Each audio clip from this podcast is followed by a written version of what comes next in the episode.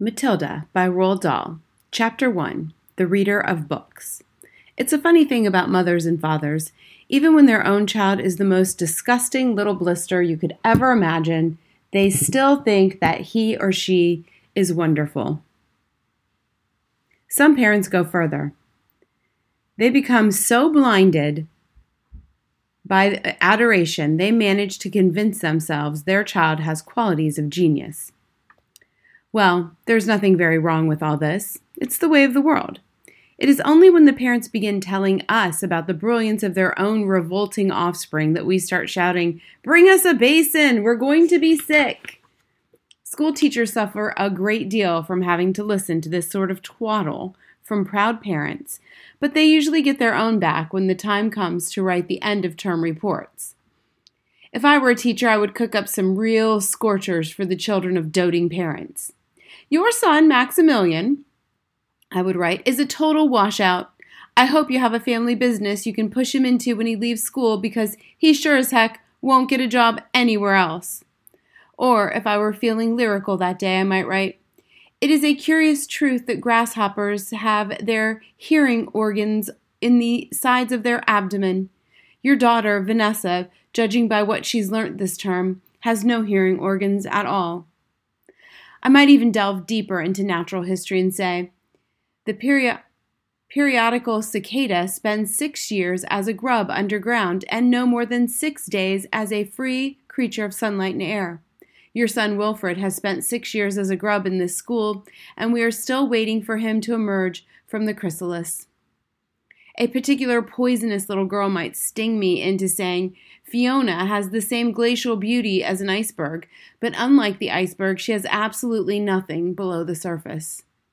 I think I might enjoy writing end of term reports for the stinkers in my class. But enough of that. We have to get on. Occasionally, one comes across parents who take the opposite line, who show no interest at all in their children, and these, of, co- of course, are far worse than the doting ones. Mr. and Mrs. Wormwood were two such parents. They had a son called Michael and a daughter called Matilda, and the parents looked upon Matilda in particular as nothing more than a scab. A scab is something you have to put up with until the time comes when you just pick it off and flick it away. Mr. and Mrs. Wormwood looked forward enormously to the time when they could pick their little daughter off and flick her away, preferably into the next country or even further than that.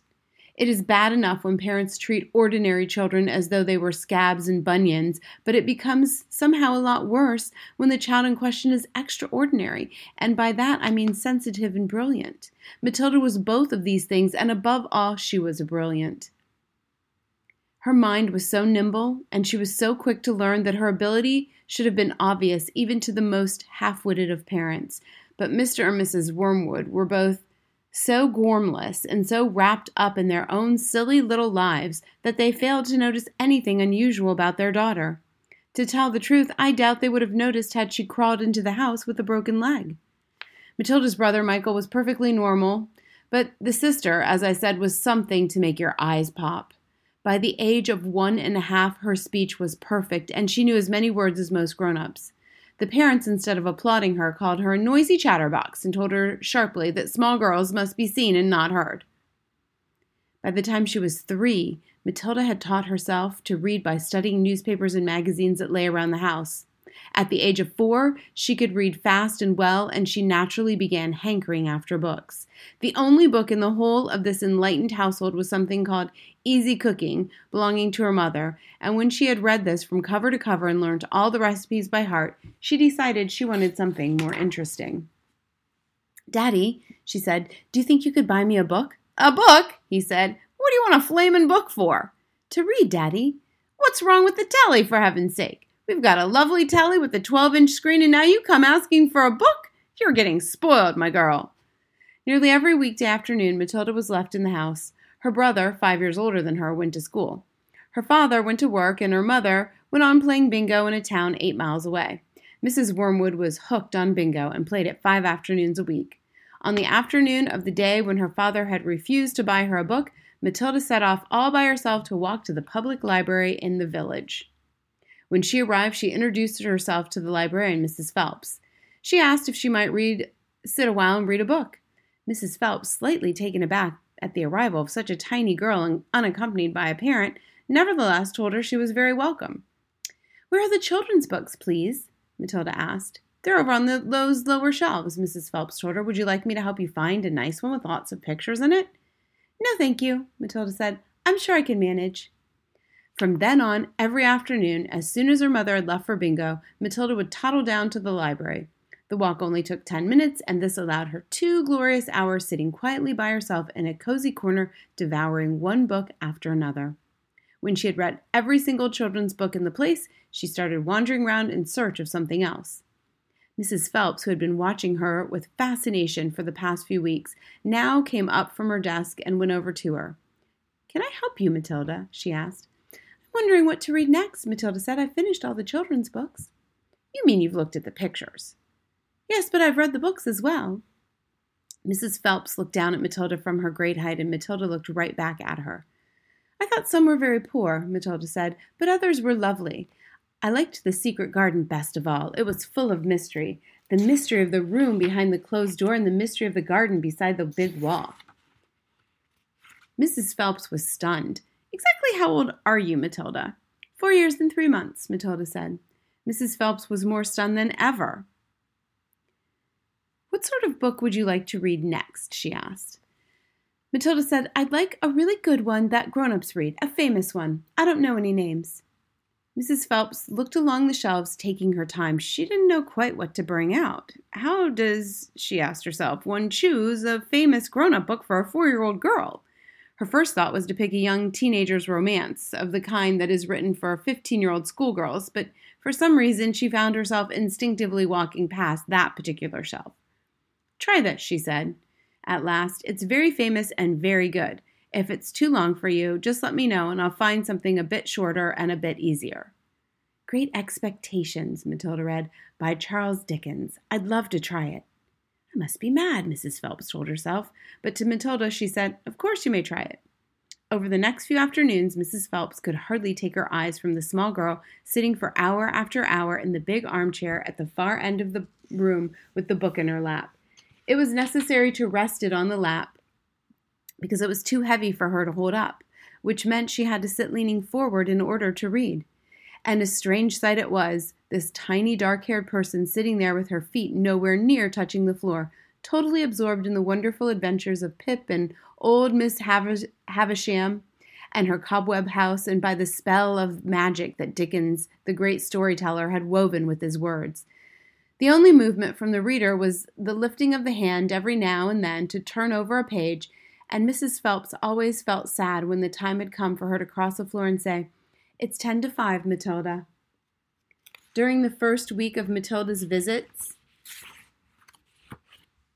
Mrs. Phelps had said to her, Does your mother walk you down here every day and take you home? My mother goes to Aylesbury every afternoon to play bingo, Matilda said. She doesn't know I come here. But that's surely not right, Mrs. Phelps said. I think you better ask her. I'd rather not, Matilda said. She doesn't encourage reading books, nor does my father. But what do they expect you to do every afternoon in an empty house? Just mooch around and watch the telly? I see. She doesn't really care what I do, Matilda said with a little sad sigh. Mrs. Phelps was concerned about the child's safety on the walk through the fairly busy village high street and the crossing of the road, but she decided not to interfere. Within a week, Matilda had finished Great Expectations which in that edition contained 411 pages. I loved it, she said to Mrs. Phelps. Has Mr. Dickens written any others? A great number, said the astounded Mrs. Phelps. Shall I choose you another?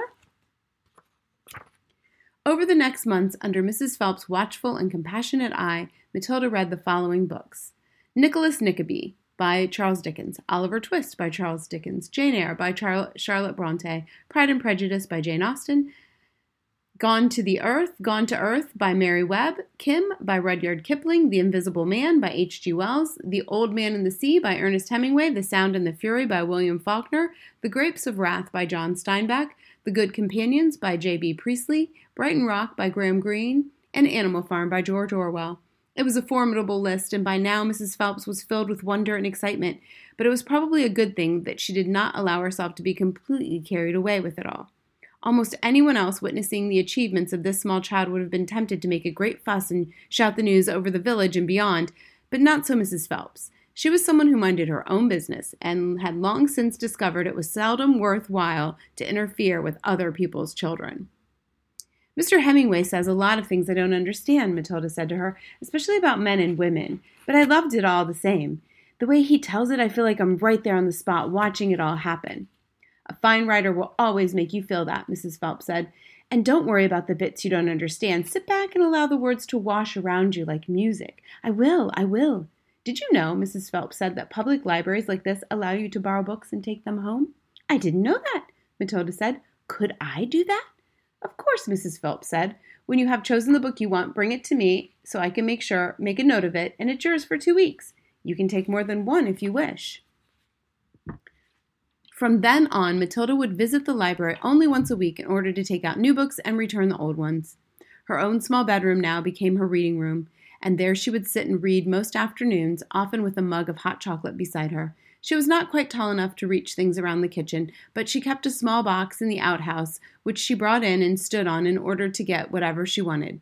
Mostly it was hot chocolate she made, warming the milk in a saucepan on the stove before mixing it.